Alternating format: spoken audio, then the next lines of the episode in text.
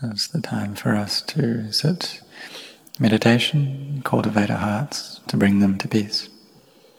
And so today it's the 6th of December 2021. So as we're meditating, we have dana, cultivating dana, generosity, cultivating sila, virtue as well, along with samadhi and wisdom. And so dana, it's giving. And what we're doing is we're sacrificing the, the happiness, the ease that we would otherwise be getting, and that we normally get uh, from delighting in uh, the various things of the world. But we have to sacrifice that, we have to give that up in order to train ourselves in samadhi. And while we are cultivating samadhi, then we also have this composure over our body and speech. And that within itself is sila, is virtue. We also need effort. We need to try, we need to put our hearts into it. Uh, because the Dhamma that we're trying to reach is that which will allow us to succeed, to attain. And if we're going to succeed in worldly things or in the Dhamma, then we need to set our hearts on it, we need to be sincere. And so there's this Pali word, uh, chanda, which you could translate as desire, a kind of wholesome desire or a sense of pleasure. And uh, what we're what that's referring to, it's not any kind of ordinary desire, but it's very high. It's uh, great. And so, if we have a sense of pleasure or a sense of liking in what we're doing, then we can do that and we can succeed in it. Like sculpting a Buddha image, and perhaps we've never done that before, but if we get that feeling that it's something that we want to do, that we want to sculpt something beautiful. We have sincerity in that, we have that pleasure, that liking, or that desire, um, then we can do it happily. And so this applies for other things we may do, other activities or other bits of work. But what's quite difficult is to bring up the sense of uh, desire, wholesome desire or pleasure in the practice. And what we have to do when we're practicing is go against uh, the flow, the current of the world, which is this current of ignorance, craving, and clinging. And so we have to have that desire in order to do that. And is it difficult? Well, it is a bit difficult, and especially so for those beginning in the practice. Uh, because in cultivating samadhi, we need to have effort, we need to have this sincerity, and sometimes we get fed up with it. Perhaps we start feeling depressed, or the mind gets all scattered, or we feel inner aggravation, annoyed in our hearts.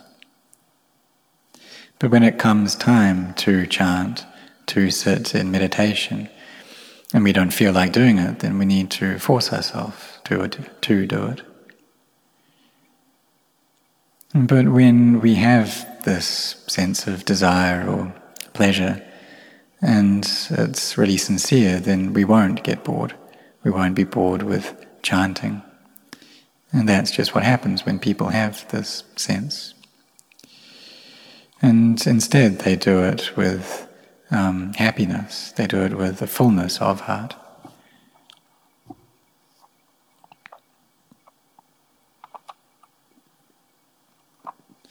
And so it's the same for people who uh, offer food to the monks in the morning.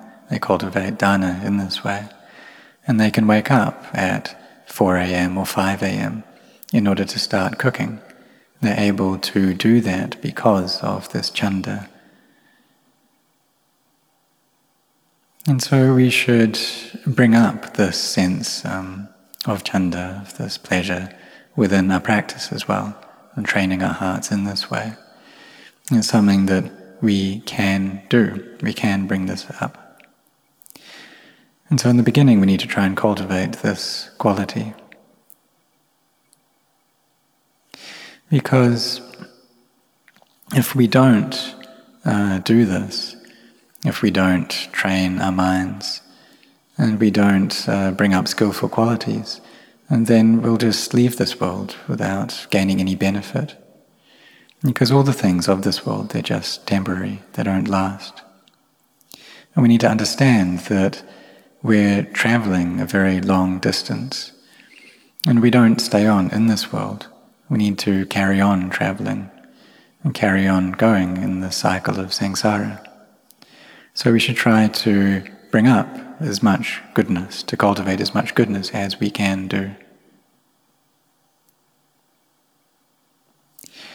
And so the virtue that we've developed well, the great benefit that comes from that is samadhi.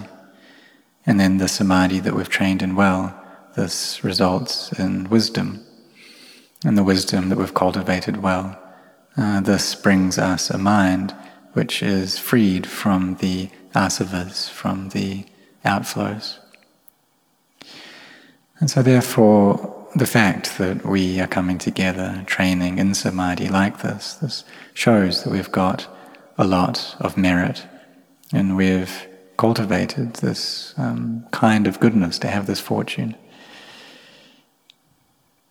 And so now, being the time to sit in meditation, we should put down all concerns and put down all sense impressions, any work that uh, we've had to do, any thoughts about anything outside.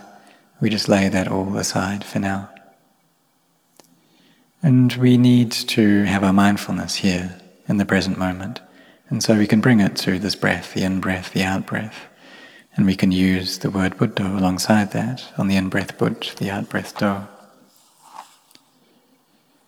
But if while we're watching the breath, it feels very cramped, then we can try counting alongside the breath instead. Count quickly. So on the in breath, one, two, three, four, five. On the out breath, one, two, three, four, five. And so all of these methods of practice. They all uh, require this mindfulness here in the present moment. Uh, because when we have mindfulness here, then the mind will settle down, become peaceful, and then wisdom can arise. And this wisdom, panya, it's gaining a knowledge in line with reality, in line with truth. And that's something that we do need to train in in order to gain. So may all of you set your hearts on this.